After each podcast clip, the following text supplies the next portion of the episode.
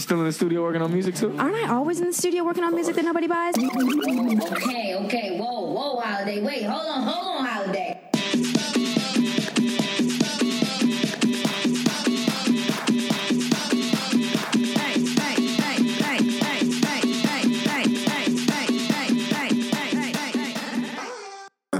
Hey, OnlyFans!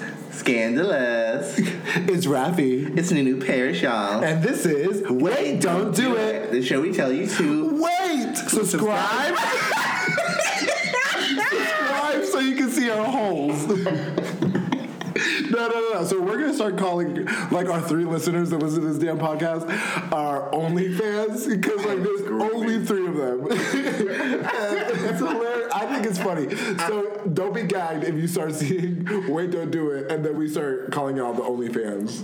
Right. So thank you to all the OnlyFans who have subscribed to this podcast so far. We are here to produce content that is not only intriguing to your mind, but your body. And just culturally relevant, funny and witty, and just shows you a little bit of everything that we kind of make fun of. So right while uh, you're in the bed or alone doing a do, put on Wait On podcast and we'll be thinking of you.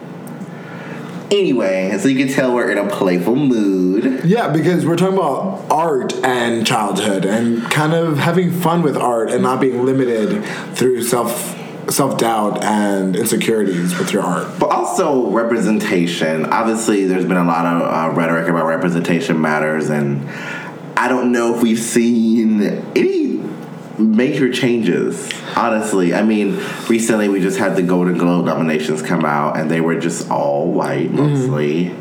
And I think we're stuck in this thing where we are talking the talk, but we're not walking the walk. And I think it's because we, no one wants to take the initiative. And also, people would have to, white people, the people that are running this shit, would have to start, um, in, like entertaining, watching, not themselves. I don't think they're willing to do that. Right, because again, why would you have to if you didn't? Have to. Right.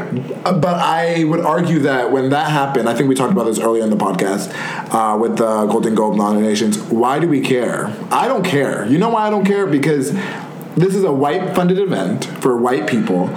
It's been that. And again, we I see a future. The only way that I really do see us taking charge of our narrative is actually taking charge of our narrative, taking our network seriously, investing in our network. look, we all know that we all can see each other anyone's story. You know what I mean? It's about storytelling, it's about direction, and it's about connecting with the human soul, essentially. But we have to be conscious of who we're putting in there. We're still seeing white leads, white leads, and more white leads. it goes into allyship. It has to like like our previous episode.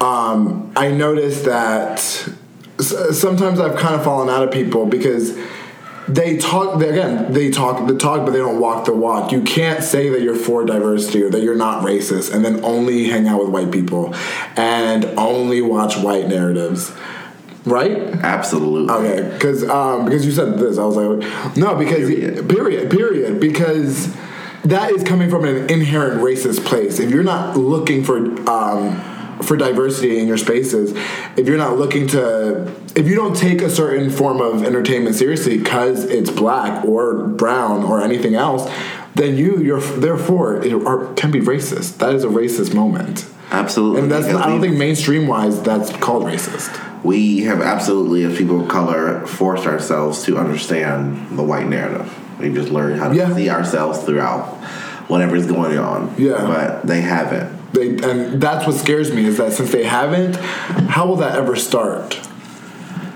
More representation in media and artistic expression. We have to look at not only just you know who the biggest actors, actors, but who are the directors, who are the writers, who is in the room and behind the scenes creating. You know, there was that whole controversy with RuPaul. Remember? During, Oh yeah, yeah, yeah. That moment. during the Emmys when We'll tell them what happened.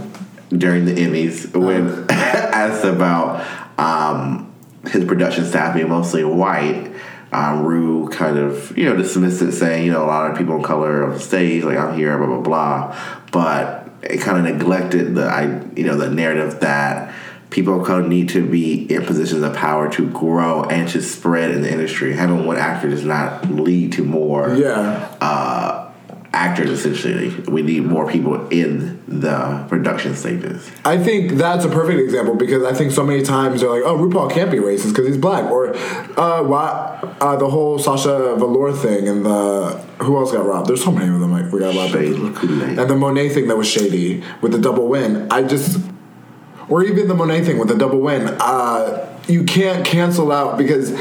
Also, people of color aren't perfect people. When you have had to learn the white narrative and the white like emotional process, you therefore start taking that and internalize that yourself. There are plenty. I mean, if I see another famous person of co- queer person of color with their white boyfriend, I might lose it. I mean, let's be real here. Let's be real here. I'm just gonna be very transparent at this point because we have to talk about it. Why do we gotta talk about it? We we can't ignore it. We can't ignore it. We cannot ignore the fact that there are. So, we we've talked about it in the podcast before, but I've just noticed that, especially in this area in Washington D.C., the men that I'm trying to hit because again I'm trying to veer away from white people as as as my population of dating wise at least for now because i've only had white boyfriends and it's just i have spanish speaking parents the culture is completely different and again, I don't feel like educating a relationship the entire time. So, and that's true, that's a thing. So, it's frustrating because I feel like every person I pursue that's of color has a white boyfriend, only hangs out with white people, or does, or only like dates white guys. You know what I'm saying? So for those of you who don't, you know, fully know the context or kind of this idea, um, obviously there's the argument that oh, you know, you should be open to all things, and you know, there's no color when it comes to love, which is for the most part true, except for when it, there's a imbalance, right? Yeah. So what happens is, and we both experienced this.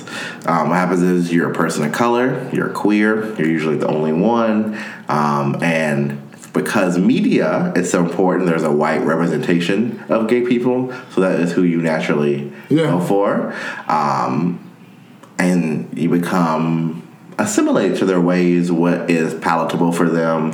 What is seen as you know a safe person for them, and you stay around these people. And so yeah, these people of color end up with white men, especially as your celebrity status rises. You know what I mean? Obviously. Yeah, yeah. That's what I'm noticing. Again, but again, in Hollywood in media production, if you're the only one and everyone around you is a lot of white gays, then you probably would only be around white. I think it frustrates me because it really makes me feel like, am I gonna have to end up with a white man, or because like I said, my largest population that's attracted to me right now is white men, and that's just a Fendi fact. That's the that's what I've been getting pursued by, mm-hmm. white men, and.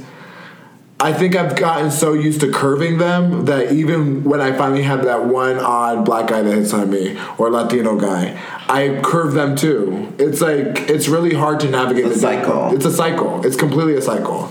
And I know we're veering off art, the artistic process, but it, like I said, we need to start addressing these things. We need to stop saying. But that's also what's in media, right? If you Yeah. look at what's progressive for gays, it's like, oh, look at that interracial gay couple. Yeah. Never just like, you know. yeah, two- we got to stop too in these these inter. When I used to think like, oh, interracial couples are so great. Yeah, that was, I'm trying to tell you, in the gay community, that is what earns you points. If you're interracial, that gets you like, I thought about that back then. I was like, oh yeah, not me. yeah, everyone did. me and my ex were interracial. Exactly. And so, like, we're progressive. No, I was uh, patching up that white obsession that I had, and he just needed somebody that he thought that he could empower. Um, so, so that's true, though. That's true. Um, so, yeah, back to the topic. It's your man that we talked to, Prince, an Oh, artiste himself. Oh my gosh. a black artiste himself. So we talked about in this interview just what his process was in terms of finding himself, finding his art, being an, again another fellow queer person of color in the South, right? Mm-hmm. And just also having to find those mentors. You know, when you're in an art program, you're, again you're usually the only one. How do you celebrate diversity and incorporate and push your own narrative in a sea of whiteness? He also highlighted that you also have to just walk into the situation knowing yourself as a brown person because you don't if you don't know yourself if you only go by the stories you've been told then you won't be able to uh, express yourself through your story your story won't come across so that's something that another trial and that's what i'm trying to reinstate with my writing as we go into Wait Don't Do It Productions with our hopefully TV pilot if Nunu ever gets it together. Um, yeah, that's T. That's true T. Cut the camera. Dead ass. Absolutely. So as we wrap up this episode, what are our takeaways for our fans? Our only, fans. Um, listen to it because I, I really, like I said, expresses the truth. I do believe that as people of color creatives, we have to put our, we just have to force ourselves in the narrative. Uh, what Lizzo pointed out with the imposter syndrome is true. It's hard to see yourself in the space and like be a star sometimes when you haven't had an example to express it or see it happen successfully. Step into your power, throw yourself, as Idina Menzel sings in Frozen 2, now available in theaters. Because you. By the time of this schedule, honey, it might be on DVD when this episode is. Let's be real here. so he's interrupting people there. As people of color, you have to really know yourself and throw yourself into these stories because you're unique and there's not any representation for so many of our narratives. And the only way we're going to grow and understand each other more is to push these narratives. So we really have to support our local artists. We have to support um, independent work that may not be mainstream, may not be as high quality, but definitely gives light to the realities of our world. If we don't take back our narratives, then we are we keep falling victim to stereotyping, and they keep having the power to write our stories. Right, and we again have to be aware of what are influencing us because I remember I was reading a screenplay called Sour Cherries You're in 26. Go ahead. Yeah, I wrote it. Okay, so I wrote a TV show that took me about ten years to write, and it, it did. I worked on that show for ten years, y'all. Yikes. Yeah. Okay, y'all. You are such a hateful. First of all, you write 175 pages. Please, please. Ah, it's called a master's. And it's a sheet of paper, baby. It's a sheet of paper. Do you do you even have it framed? I don't know what that thing is. Exa- exactly. I don't know what my diploma is either. So. didn't graduate. Anyway, Bye. Um, no, so I worked on this TV show, and this is a perfect example. I didn't know myself that well, and I was just mimicking, rewriting the shows that I was watching at the time. So at the time, I was watching Tree Hill, Gossip Girl, 90210. All terrible shows, All terrible right? shows. And so mine was basically that regurgitated with people of color, so the voices weren't fully there. Um, so when we first met, you know, almost four years ago. oh my god, it's like almost our anniversary. Because we didn't move here until like April. Ah! Oh my god, where are we going? You taking me out? Oh yeah, we're going to Wingstop. We stop. You taking me on an Odyssey cruise. Sponsor us. Oh, that thing we did. Oh my god, we could take our another cute picture there. So I, I I was seeing this screenplay, and I'm a, obviously an English major, Uh-huh. a credited uh, critic, Uh-huh. and just overall better at everything than most people. Where's this going? Um, Yeah, we're keeping this. This is gold. this is gold. no. So when I when I came up here and Rafi shared his his screenplay, which again was monumentous, we just met each other, and you're really proud of it. So I, I do want to commend your vulnerability um, because that was such an open step to our friendship. But anyway, I was going through and I was just noticing that there was not a lot of realities when it came to those people of color. You know what I mean? And that is what I was missing. That that soul, our, our essence, essentially. Yeah. Yeah, that's true. That's true. And at that time, like I said, I was uh, dating white people. I was hanging out with a lot of white people. And so I, it's not negative. We just want to say to be in these spaces or anything. It's just realizing how much of yourself you are allowing to express. Yeah. How much of uh, and what your actions are are how they're really affecting. Yeah. Others' views. Like, do you are you a representation of not only yourself but of your culture, regardless of Yeah. if you want to be or not? Because that's just the reality of the situation. Yeah. And is your experience in helping others understand the world around them. That's how we can help. So as you smoke a good bo- bowl, bo- bo- bo- If that's into, if that's what you're into, or drink a good glass of wine. or just have a good yoga pose. Am I right? Down with dog.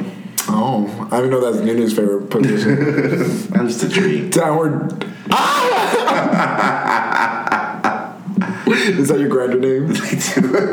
Tina the tree. Tina the tree. The tree with some Tina in it. Do you know what that means? Um, meth. Tina? Yeah, math. um, opioid Opioids. Epidemic uh, is happening across the world as well. Yeah. But so is art and more representation in media. Great. So with that being said, listen to the love of my life. Prince talked about his journey with art and his passions for the future. And don't be afraid to express yourself. My name is Rafi. And I'm Nunu Parrish, y'all. And this is Wait, Don't Do It. Cut, cut the cameras. Dead ass.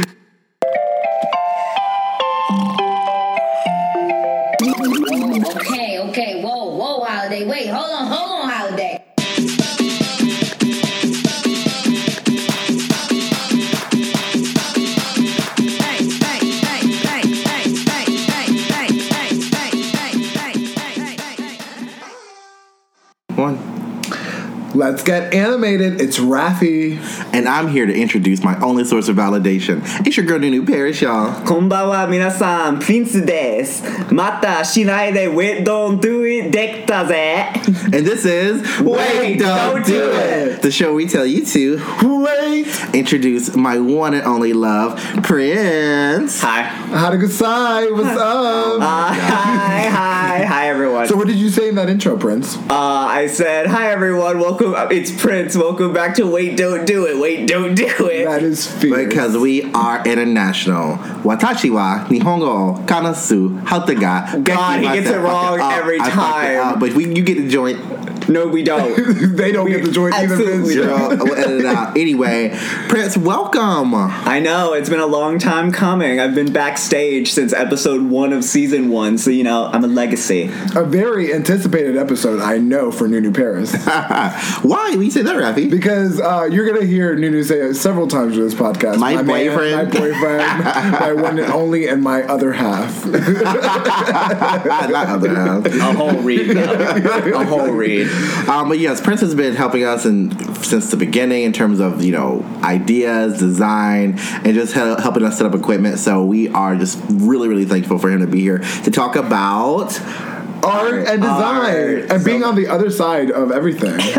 Right, 'cause Being she's on the artist. reverse side, reverse side of the world, we see it so differently. well, how does it feel being in front of the mic versus behind the computer making art? I mean, this isn't my first time behind a mic. Me and You my still have a podcast, right? We only did four episodes, but that's It's collab Oh my god, though, my friend, my girl Audrey, who I did that podcast with, she's gonna be up here around like June, living here. So I'm like super excited to see her. She's literally like my twin sister. What's the podcast called? Oh, it was called. Oh my god, I already forgot. Coffee time I was combos. gonna say it's coffee, yeah. time combos. Let's bring it back. Let's do a collab when she's up here. Oh my god, we'll have to. What's your name? Audrey. Audrey, you hear She's that? She's a black girl. Sagittarius She's sister. Yes. Shout out to my Sag sister, Audrey. Let's do it. Yes, yes. But this goal of the interview is to not Girl, only jump into the episode. we gotta keep it on point. Okay. The goal of the interview today is to discuss not only the lack of POC representation in media, but also what factors lead to resilience in the face of underrepresentation. And because Prince is an artist, um, a black artist, um, he definitely understands he understands being underrepresented in art. and not Oh. being seen. Oh yeah, I mean, I've all, I always make it as a joke. I always am backstage, and I feel that's kind of how I have to live. But you know, I just like my craft. Well, I like let's the go. of it. Let's go to the beginning. First of all, who are you, and where did you where you where, are you from, Prince? Oh god, that is read right off the paper, girl. You could have been said Drag that him. part. First Drag of all, him. first Drag of all, him. first of all, if Nunu gets no, yeah, you see, this is why Prince and Nunu are just gonna tag TV in front of this microphone, and we ain't doing that. This bitch has been reading from that thing. No, listen, you have me in my professional mode right now. The Virgo is gonna come out. I'm not sorry. so Get better, just get better, honey. So, okay, so fine, let's retake that then. Prince, oh my god, I'm so excited. So how about how about you tell us where you're from? Where where did it all start? Tell us the beginning of that journey. Okay. The prequel, well, bitch. Well, okay.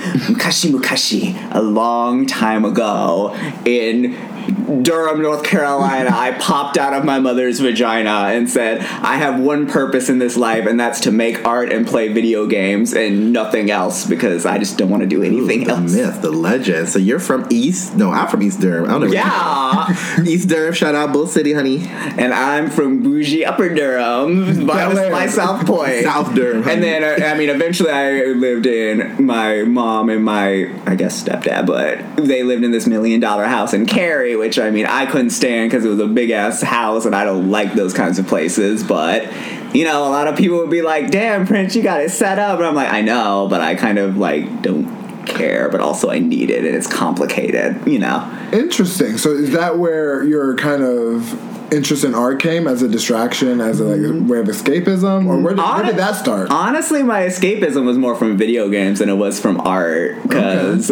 I mean, when times were tough, I would always turn to video games. Because I mean, my dad was always a gamer. He worked in the gaming industry. Shout out to the Coalition, Gears of War Five, motherfuckers. Yes.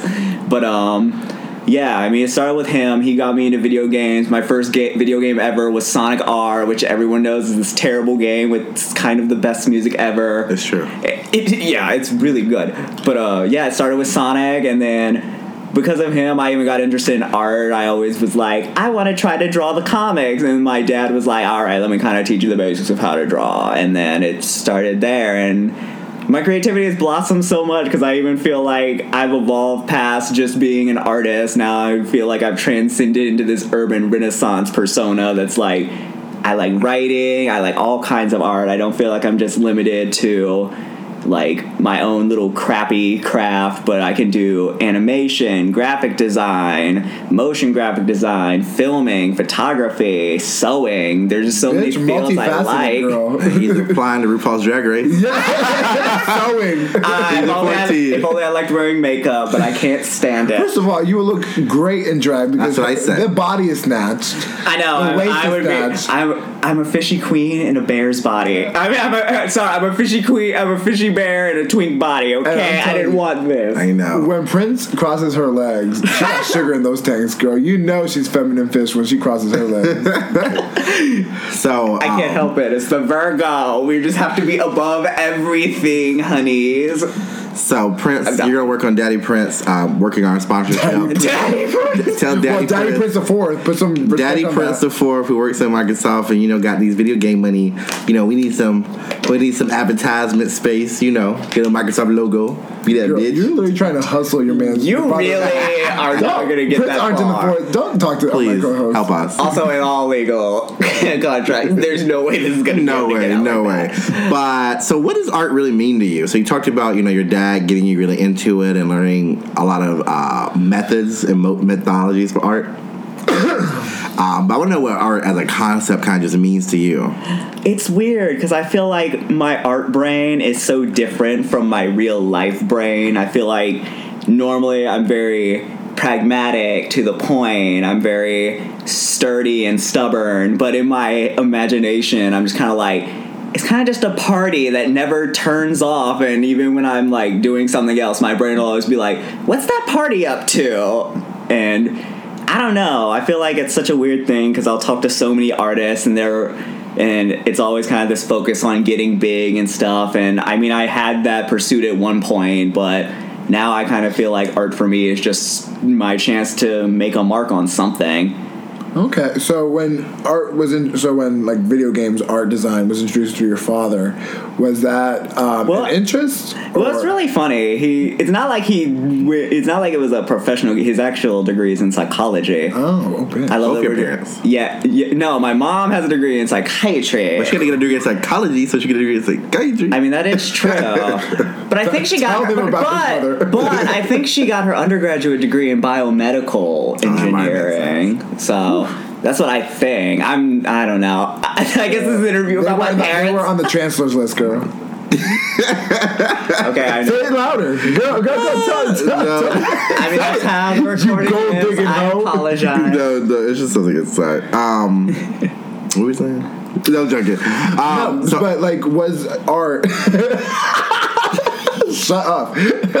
no, so was the art uh, also a way for you to like bond with your father and kind of like Ironically, no. He was like, he was like the jump off, and then Oh, he's like the person who just threw me in the pool, and I was like, oh, I got it. Okay. Like he doesn't even do art anymore. Like he stopped art long after I even, long before I even got interested in it. So So, what age do you think it was? Elementary, you were starting doing doodling. Middle school. doodling. Element, elementary. it starts at doodling though. You don't just make. I mean, I mean, it was definitely elementary, third grade. I have this like distinct memory that's like kind of a trauma, but it was like I was drawing and I drew this awesome picture of Knuckles from Sonic because I The think- red one? Yes, Yes. I was drawing Knuckles and I thought it was really good, but also I had like a test that day and I like failed it, so my mom ripped up the drawing and it was really difficult for me for a long time because she was really about education and like getting good grades and i was like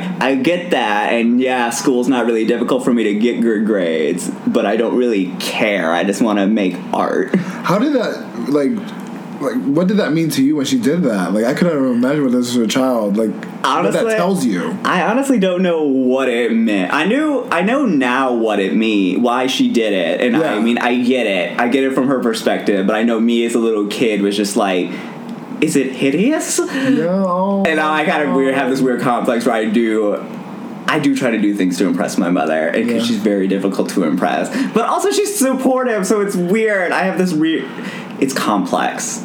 A lot of my feelings in my past are so complex.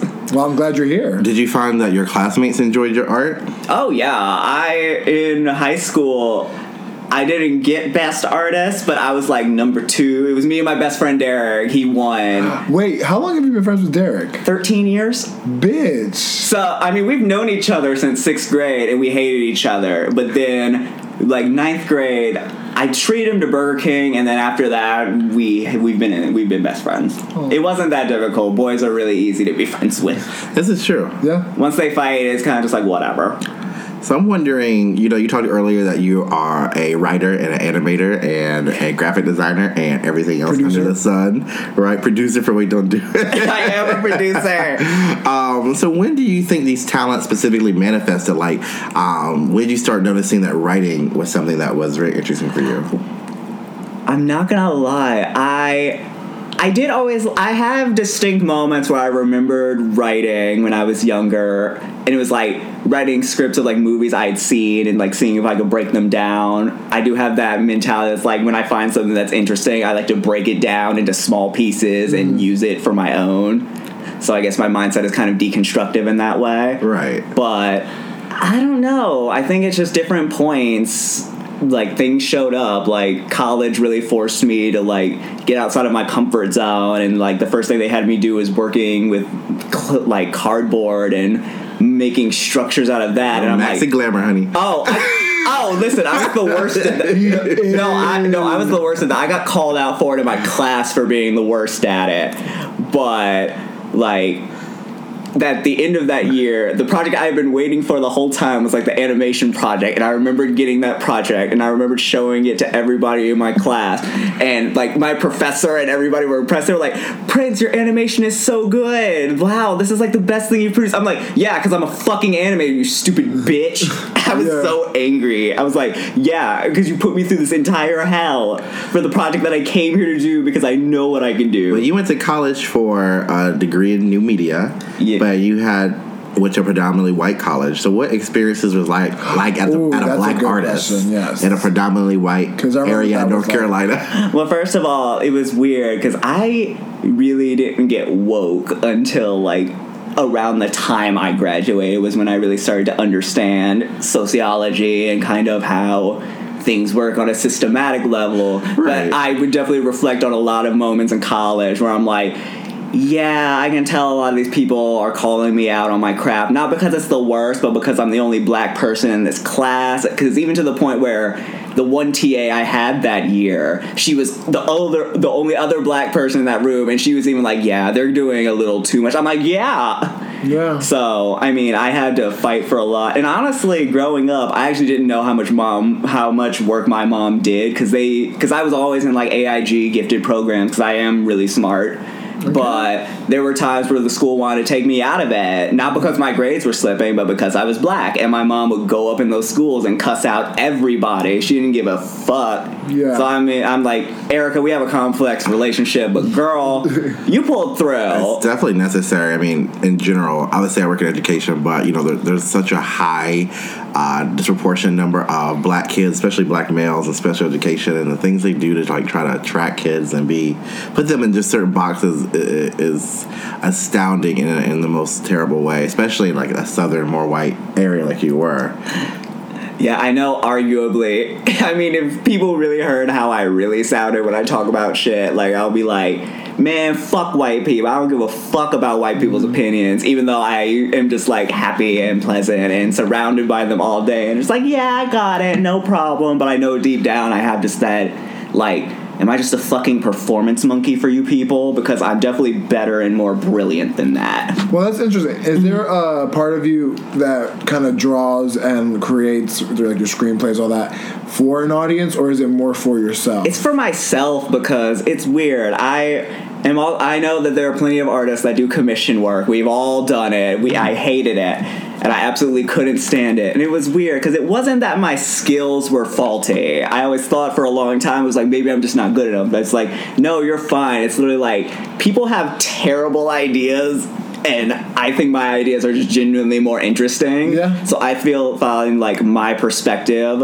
is the most interesting thing that I find to put on paper. Did you notice? I don't know what kind of classes you had, and you went to NC State, right? yes. Um, I remember in my them on blast, girl. Girl, real talk, UNCG too. Uh, our creative program was shit uh, at UNCG. no, I mean, no. Listen, I Real talk, real talk. Give, Our will, English program was really great. I'm sure. No, I we will had give great us programs. this. Our the design program there was like it's famous. Like it was. Yeah. It's a good design on, school. on who my my thing is on who standards because I remember be, sitting around these round tables learning about everyone else's projects. Uh, this is my favorite thing, standards in art, because I Talk about it. Cause fuck standards in art. Yeah, fuck literally. standards in art. I like, remember- like I'm so sick that s- society is so stringent on the rules of things that we've made that now originality is so dead. Because everything we make now is just a remake of something a long time ago, and I'm like, where's the original stories? I remember sitting around in these roundtable talks in uh, at UNCG and people like coming up with the same story, same concept, same prompts for every screenplay they were writing. And then again, when it came to my stories,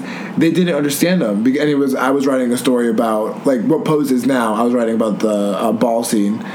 Cameron, oh, let me just call you out. Let me just call you out. Doo. I know this is this is also one of those weird situations too. Because no, I get why Cameron is kind of cringing. Pose. Pose. I, oh my god, Beyonce, Beyonce. Honey, that's not. I wrote a I wrote a film. My my one of my final projects. You mean Riverdale? Guess what you wrote? A bitch.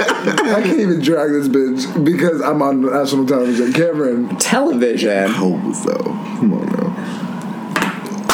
So I, for my graduation project, uh, was about the ball scene, and no one really understood. You're lying. Your pop project sour cherries. That was my graduation project. I had a screenplay project, and it was a short film about the ball scene in New York City. Oh, I know that. Go ahead. Stop bullying me. I'm now that she got her man, y'all, you're seeing the real new person. She's a catty ass bitch. And if you didn't notice, I don't need that many lines. All right, one more time. So it's interesting. I'm glad you're. I'm glad you want to talk about standards because by whose standards? I remember sitting in the round tables of uh, my screenwriting class, and one of our projects was to come up with a short film, and I wrote it about the ball scene. And Yes. again, okay, keep going. Oh, just keep thank you for the support. Just keep Uh, going. Just keep going. Just keep going. and um, and again, this is before Pose, so like before the ball scene was even a thing, before people like mainstream people knew even what drag queens were. This was probably around season seven of RuPaul's Drag Race. So again, still early on there, and people just had a lot of to say about my scripts, but then everyone else was writing the same kind of script: a horror movie about a man who's going crazy, a movie about a girl not knowing herself at the age of twenty eight, like the same kind of stories. I mean, I mean, it's true. I mean, when you think about it, a lot of the most, I wouldn't say prolific, but a lot of the most famous writers tended to be white and male, Yeah. and I've obviously there are plenty of female writers too, but a lot of female writers had to go under male pseudonyms so that they could obviously like be sold better. So obviously over his like, and this isn't just our society. This is like human history has always been like that. Plenty of female like people didn't believe that Mary Shelley actually wrote Frankenstein, and a Yeah. lot of people still to this day don't acknowledge it as a science fiction novel because that's what it is. It's science fiction, and mm. she wrote arguably the first science fiction novel ever. Yeah. And I'm like, no one gives her credit for that. And and I mean, I'm a reader. I like reading. My favorite works are anything Sir Arthur Conan Doyle has penned for Sherlock Holmes. I'm a big fan of mysteries, and but when it comes to standards, I know where the greats come from. And I see it, and I see a lot of people instead of trying to take the greats and push it further or give it their own kind of flavor, they tend to just kind of barf it back it, yeah. up and I'm kind of, and that's where I get into things like I could have this weird argument about why I think the monomyth is the worst thing ever created, and the monomyth is like a basic standard of storytelling by like having the story broken up to specific parts. Because I do get it from a writing perspective at the time that it was made, because at the time it was a lot of hero novels, and it was like this is the way you write a hero. But at the same time, it's enclosed people so much that now like people seeing anything besides the norm is generally seen as bad mm-hmm. or like terrible. But when i look at things i don't try to look at it from what's come before. I try to look at it for what it it is can go. and especially because i know a lot of stories especially like ones that are very niche and underground tend to be more realistic and come from people that are marginalized and they tend to have a more interesting viewpoint because of that Mm-hmm. so i do kind of hate that we're in this stuck in this nostalgia remake culture where I'm like, where's the original ideas? Because now most original ideas are either being shut out or unnoticed. There's like, no nuance to it. yeah, but I mean, it's still getting better. Like this morning, we could watch Cartoon Network and see Victor and Valentino, and they like are talking all about Latino, Mesoamerican culture and folklore, mm-hmm. and it's really good. But I also hear like no one ever talk about it as a show, so I'm just like. I mean, sure, a part of it can be people don't watch cartoons very much, and animation is one of the most underrated art forms. But ever. no, because you know But- everyone will watch Teen Titans but Go, right? but every Yeah. and true, but also Teen Titans Go is so weird for me because I used to be on that hate train, but Teen Titans Go is a fucking fantastic, hilarious show, and You're welcome. everybody, you're what? Thank you. but but yeah, I think I think that kind of got. I think it was part of partly you that got me out of that kind of structural mindset and allowed me to see things from like different perspectives in that sense. Because I always had a really in depth sense, but I was like, I did realize I lacked a lot of the life experience to understand why certain things are the way they are, and that's why now I look at a lot of writing and story and kind of just like, ugh because it's just like we've seen it before. I'd rather see somebody come up with something really endearing and interesting, mm-hmm. and more when I deem something as good or bad, I more focus on the technical aspects, like how was it written, how was it paced out, like what, like how did the writer use words? They use metaphors that made sense. Like I look at it from literally a structural standpoint because I feel like narrative wise narratives have always been told by people and people can just make shit up. So i'm just like if the narrative's good i don't think it has to meet any standard. We can just look at it from a syntactual objective standpoint rather than mm-hmm. being like this is bad writing because this character wouldn't realistically do this. I'm like humans realistically make dumb emotional decisions. So like you could rationalize anything. So i don't know why we try to rationalize everything when it's like you're trying to rationalize this one point, but there can also be a million different rationalities. And that's something that I, I encourage more people. That's something I know me and you do, of course, all the time. Um, and when I started dating Prince, you know, we, we kind of blended our artistic mindsets because, you know, I'm a, a creative, I say, because I can't like draw or do shit, but I can, you know, work it out. And I Um, always had sure, original but- ideas, but I always had the kind of technical skills that but we we practice kind of doing what you're saying in terms of deconstructing things. You know, I am a lover of all things terrible, um, and things can be enjoyable even if they're terrible. It's just more about like what elements about it are enjoyable. I don't I don't really look for things that have to be this perfect Oscar winning award winning kind of screenplay or a concept. I just look for something that's entertaining, something that's either different, something they try experimenting um, on a on a new idea, uh, so that gives the audience a different experience. I mean, I think a part of it too is just people need what I like to call critical auto- autonomy. Because often people will judge something based on what other people say. So like they'll like look at re- a review and somebody said like like a good example is the Kill la Kill game for example. Most people and gaming outlets were like this game's pretty mediocre and terrible and really bland. But I'm like from my experience playing it firsthand, I'm like it was pretty in depth and sure the roster was small, but it's definitely like a good game. I don't think this should be piled as a bad game because you didn't understand it fully.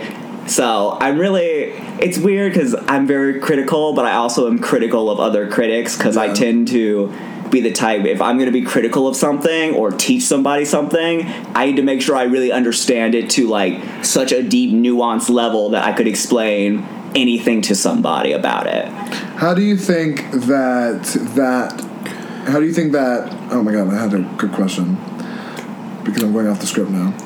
Oh yeah. So how did all these? Uh, how did how has this kind of culture with remakes and kind of the slowdown in creative process? How did that like kind of stifle your creative process? It never did. Oh, it okay. never did. I've always been very. I've always been very true to my own originality and ideas, and I mean, especially as like a like queer and colored writer, Mm. I'm not gonna go by white people's standards because that's not what I live. I'm Mm. gonna live my own ridiculous, dumb white black gay fantasy. Yeah.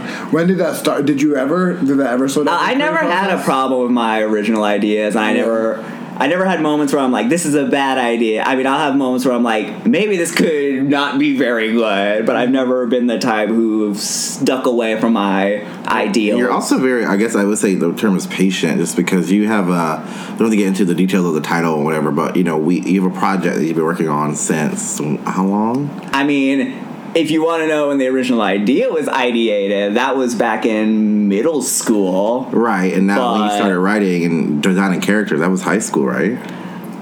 Honestly, it's weird because I've gone back and forth with that story so much, and it wasn't really until I moved up here that I really was like, I'm gonna pound it out. I'm not gonna sit and let this idea stir in my head. I'm just gonna fart it out in some way. I mean, the hard part too was.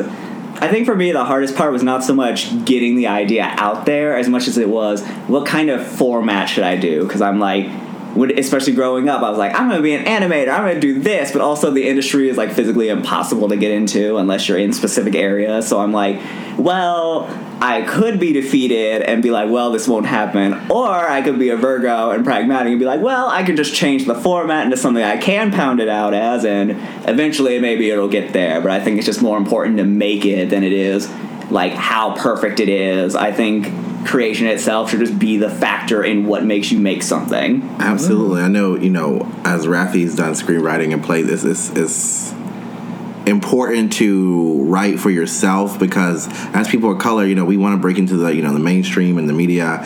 Um, but yeah, like you said, a lot of these places are in, you know, in the Californias, New Yorks, and there's some little places around um, in the South that may have some animation studios or just media studios. But then as people of color, how do we get our voices out there? Because we can't do the normal. You can't write a regular 90210 Riverdale kind of show and expect it to be, you know, the same when we have totally different experiences experiences.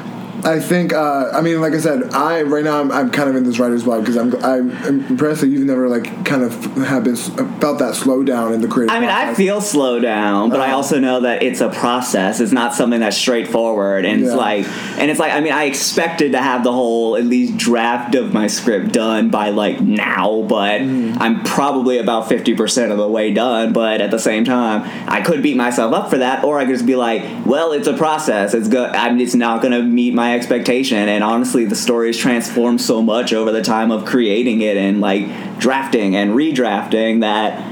I mean, it's developed into its own story in itself.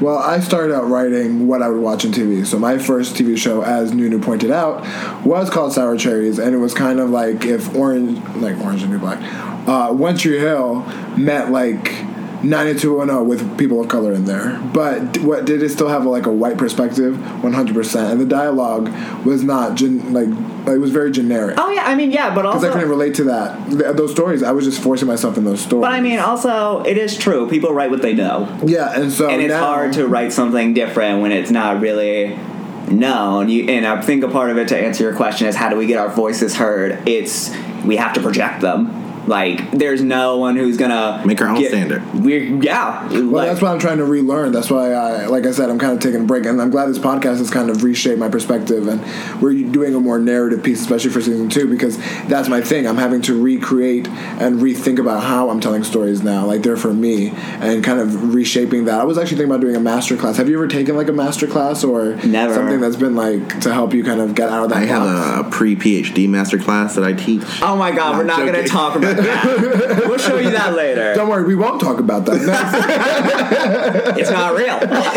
it's not real, girl. I uh, mean, I. It's weird. I've. It's strange because I wish Derek would better help me answer this question because he does take a lot of like life drawing classes and stuff. And I'll be honest, I was never the type to be like, I'm gonna go to this class. I'm just kind of like. I'm just gonna wing it and give it my best. And I know that's like such a weird, risky, and anti Virgo way of doing things. Uh-huh. But also at the same time, I guess a part of it is also in that sense like I'll talk to Derek and I'll realize the kind of benefit I have of not going to a bunch of master classes is I'm not projecting a standard. So Yeah. thusly I'm more free to create ideas that haven't been seen. So, Mm-hmm. you know, I feel like I feel like there's drawbacks and benefits to doing both. I do think there's such a thing as being too disciplined. yeah. Like when you're too disciplined, Too you, rigid, you're too rigid. So I want you to describe to us and the world at large from our critically acclaimed podcast. Um, Not the not the not the scoff. Not the scoff. Prince is dragging us right now in front of us. I know. um, I'm sorry, I can't. We lie. have a couple. We have a couple reviews on No, I mean- iTunes. Prince. we have three, critically acclaimed podcast. but four, don't four do it. stars right now. Okay, calm down. Honey, we we want to you us to describe describe your drag to us, your art. Like what Oh my what, what do people what do you want people to take from it? and where can they find it so they can take something from it? Oh my god. Well, first of all, you can find me on Instagram at prince underscore go to sleep. That's hilarious. Where did that come from? Uh, well, I mean, I used to have a really complex name that eventually became so cringy that I was just like, I'm done. I used to and, call you Kamoshi Yoshi or something. But and then I just got to the point where I'm like, what the fuck am I doing? My name is hilarious and amazing, and I'm just gonna put me in it. So I'm just like Prince, and then what do I feel? I'm like, I just want to go the fuck to sleep, and that's just where the name came from. But my art itself, it's weird. I think the best way to put it is I'm gonna take a sample lyric from Beyonce's "Mood 4 Eva." I'd be like soul food. I am a whole mood. Hey. That's what I like to define my art as. It's a mood. when you made You're like uh, It's its Well- own mood. That's the thing. When you were when, well, uh, he said, he I- said, I'm not defining it, girl. No, for me, it's more of a like. Okay, so you made me for my birthday that amazing lion kind of Lion King spirit moment. I love it. Uh, so, what kind of and when I saw it, I was like, I could tell that Prince make it. But what's that perspective? Kind of look into that. What's that perspective? When when I see something, I can tell it's yours. So, I mean, obviously, I'm inspired by anime. If you've seen my art, you know that. But I like to take that weird kind of make it wild out there and loud mentality of anime into things that aren't even anime. That's why I like. I'll do a spirit thing, but instead of just making it black and white and try to make it like the same thing, I'm gonna throw a bunch of rainbows and building silhouettes in there because I think that's bold. I think that's urban. I think that's modern. I feel like that's a personality that something will look at mm-hmm. yeah, I think really I just my art is bold and I like it to be bold and original. It's an anime. Anime. I love anime. so I want to know now that you said that. So what are your main inspirations? Let's start in general about arts because I know anime is going to be one of the inspirations. But Yeah. then I'd like you to kind of discuss: is there any people or color artists that you see in mainstream media or just media in general that you like? But I'll let you start with your first inspirations for art. I mean I guess oh, this is a difficult question. When it comes to artists of color, it's really hard because it's hard to find any. I mean, there's like LeSean Thomas who made Cannon Busters, and sure, I think Cannon Busters is a little bit generic, but I do respect LeSean Thomas as like one of the few animators of color to really make it far in Japan, and you can see a lot of his work in the Boondocks, which is great. Oh, that's who did that. Yeah, he did the Oh. like. I The kickball scene, yeah. Yeah, he did. He worked with Soo Young Kim on the Oh, kickball cool. scenes. So I mean, And he did a lot of work. I mean, and I mean, they're like a lot of my inspirations are a lot more indie and out there. Like, like one of my favorite artists and animators right now is this little. T- they have a Twitter account. Their name is Allegra Town. I know they're an art. I know that they're an animator of color, but I'm also like. No one ever talks about them, but I like how they animate because I think it's really stylish and mm-hmm. unique. I guess I really, I think a lot of my inspirations are a lot more indie and unseen, just like weird little animators on Twitter or like people who have made it that I've been following since I was since I was younger, like Tyson Hesse who does like the Sonic comics now and like did the opening to Sonic Mania, Right. and he does all that stuff. And I remember back when he was making like boxer hockey, which was his own little animated web comic. So.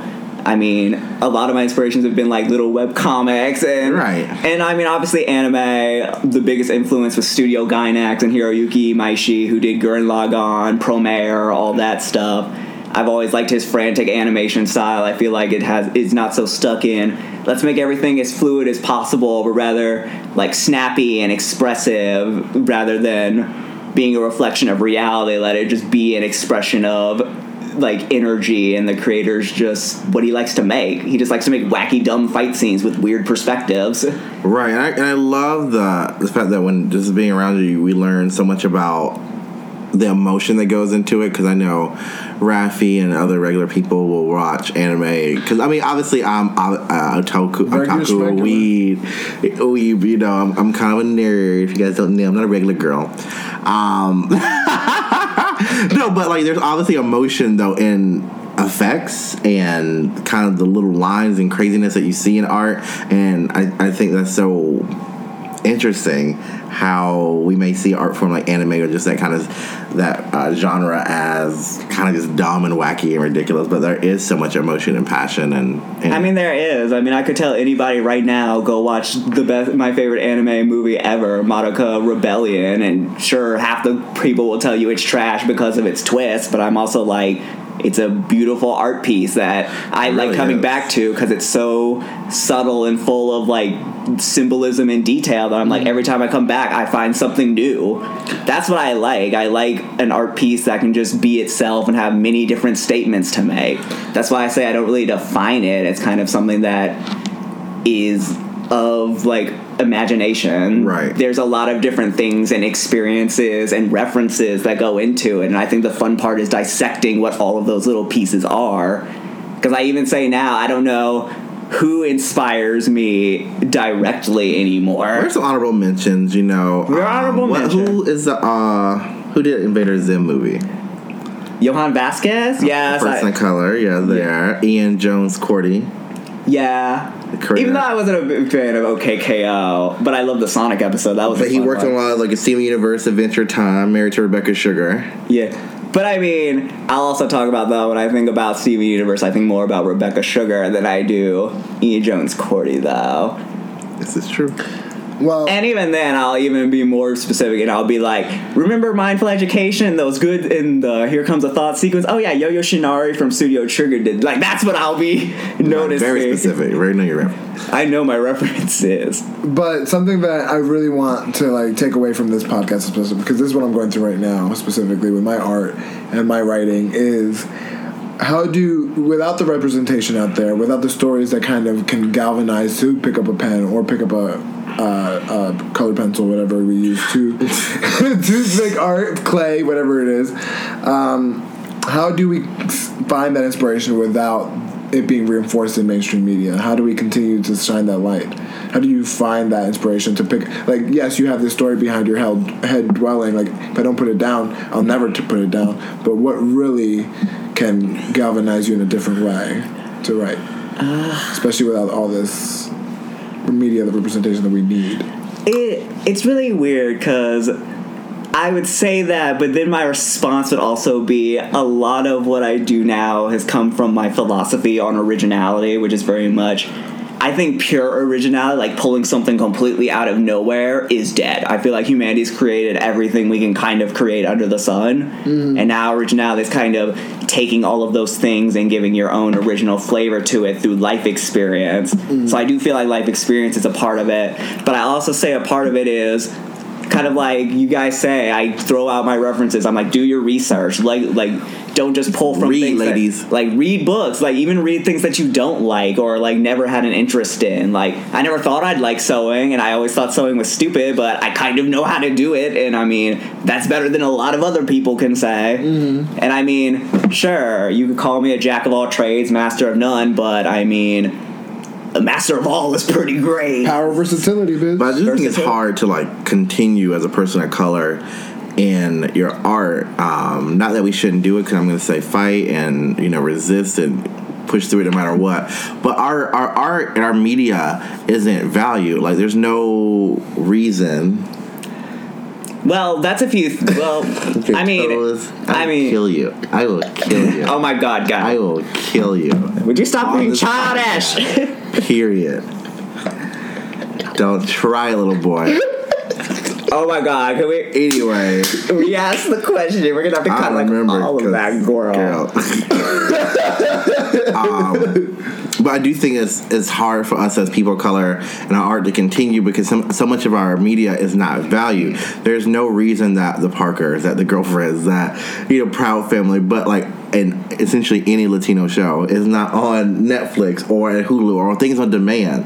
We have to do go through hoops to find things that you know speak to us, speak to our culture and our representative. You know, we just have to wait for it, and we we, we, we don't get to be on demand like Friends or Full House or whatever dumbass show who cares about. yeah. Yeah.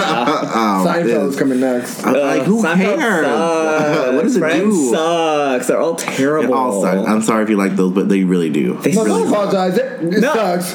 It sucks. But also, I It can also, I can also, when they say, but "I'm I can also say this. Yeah, but y'all ain't never seen the Parkers either, so But I can also say it's also like a perspective thing. We definitely don't like those shows as much because we don't come from a white experience. I'm pretty sure. ain't no people of color in them. That's why we can't like them. Yeah, That's but I their mean, fault. and I mean, and I mean, here's the generic SJW bullshit of yes, inclusion, inclusivity is important in media, and if you were one of those people that saw Endgame and the female Avengers came up and you were like, that scene was so forced, fuck you, because if that was all the B-rate male heroes like Black Panther, y'all wouldn't be saying shit. Yeah. It's sexism. It's what it is. I'm like, people just don't notice it, and I mean, it's so. I mean, it's so ingrained that no one sees it anymore. Mm-hmm. And I think a part of it, and what kind of keeps me going, is the fact that I'm aware that people don't notice it. That's why I make it. It's definitely, I do it's it- definitely it- uphill battle. I mean, It's an uphill battle, and it's kind of one that.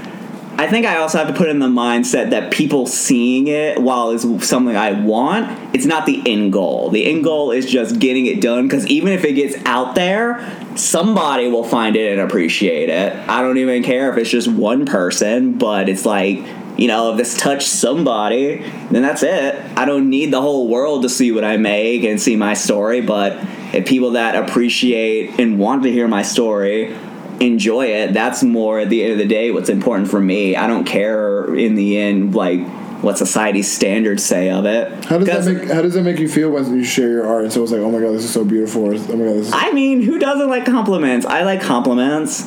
Yeah," but like, but what- i'm not one of the people who's stringent on other people's opinions of my work Mm. to give me value. But it definitely gives you that drive because I remember I would not write- even not even really. I also kind of I like you, For me, when I was writing my TV shows, I could not wait to show my friends and, re- and show them, have them read my shows, just because, it, like I said, it gives you like a that that fantasy that people, like I said, Oh my god! Can I call out all of my boys right now? I'm gonna call out all of my boys right now because I've been a- Yeah. I've been asking them to do that since like August, yeah, please do. and they haven't. And of course, for a while I was mad and I was angry, but I think that experience also gave me the realization that I can't focus on other people's thoughts and opinions. I have to be confident in the shit I make, and in the end. Art is kind of like that because there isn't a standard because we put a standard to it. That doesn't mean we have to live and like Breathe that die standard. by that standard. Yeah. That's why I kind of think of my art as I don't see it as this is going to be in the next museum. I'm just like this is something I made and I'm just putting it out there and that's it by the end of the day. So, what are your goals as Prince, the artist, the one who can do it all? Like, where do you see your craft going? Where do you want it to go? It's weird because I see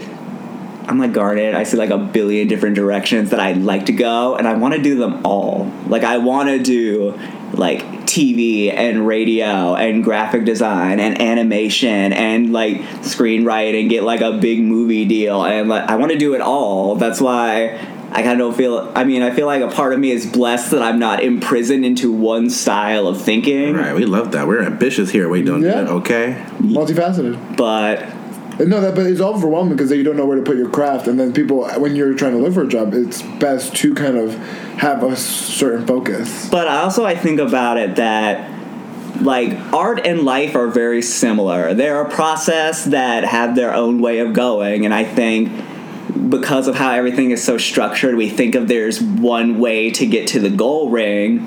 But in the end, there's many different ways to get to the same goal ring, and there's nothing wrong with changing goal rings. Mm-hmm. There's nothing wrong with like you don't have to put heavy expectations on yourself, especially as an artist. I feel like the hardest part for a lot of artists is that we all just get really self conscious and unconfident because we feel like it's trash, even if it's not. But in the mm-hmm. end, it's just subjective. I think art is so subjective, we can't put definitions and labels to it. It's just the experience of who made it.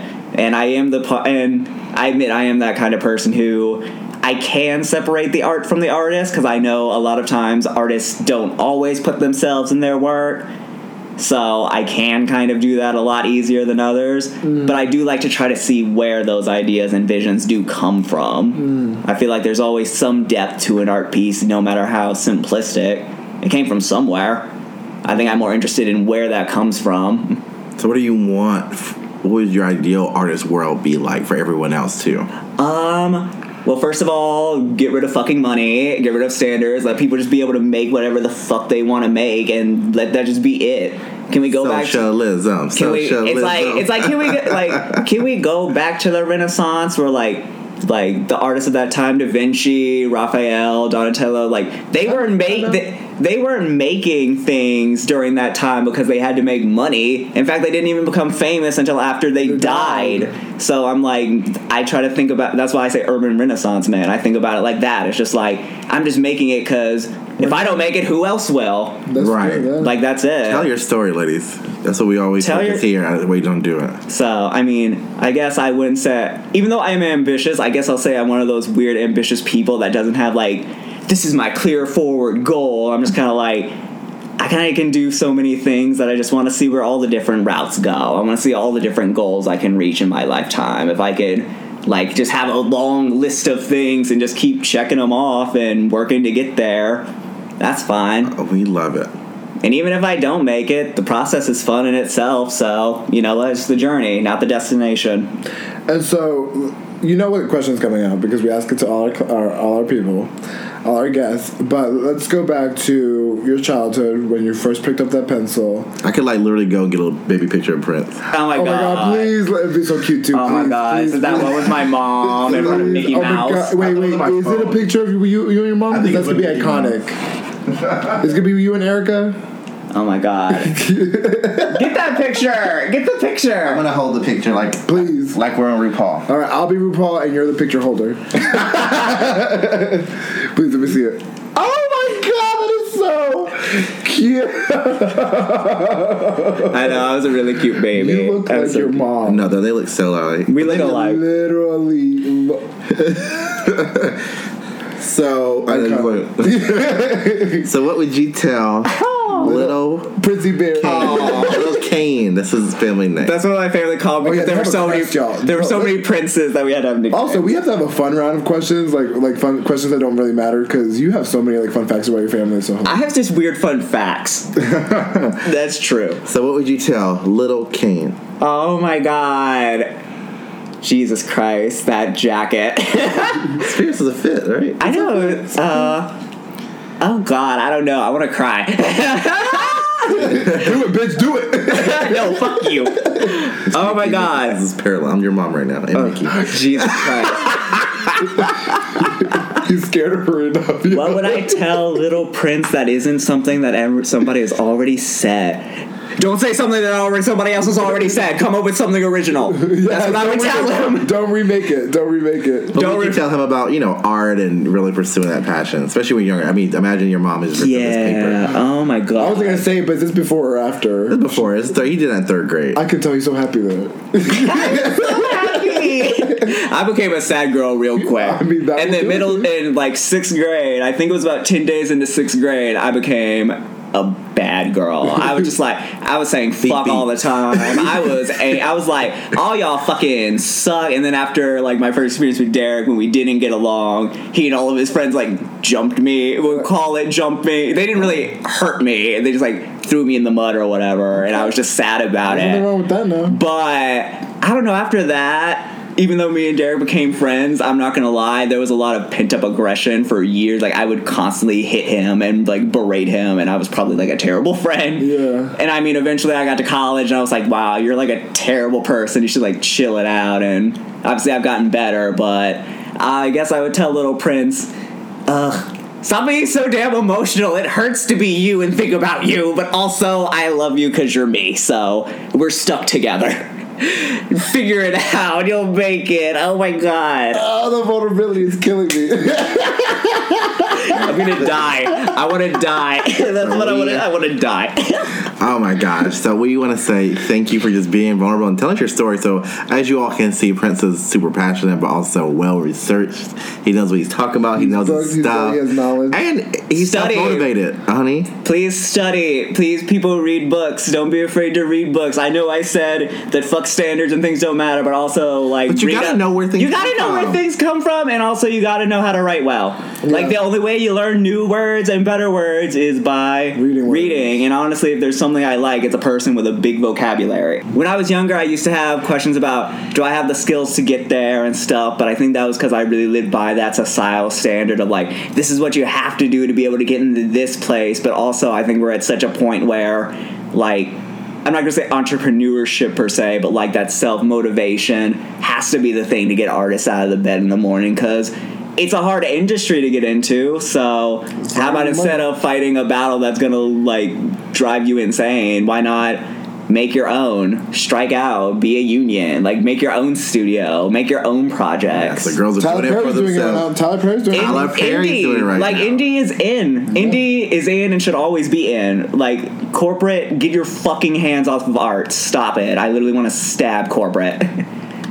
That's how we're into this. Please, yeah, fuck corporate No. LLCs. Anyone who's an LLC can walk out the door. but I still need a paycheck, so we're not gonna leave that in the episode. Oh my god, please make me not sound like a garbage human being because I just got a new job and I don't want to be seen as a garbage. Oh human well, being. yeah, she got a new job, so she's booked.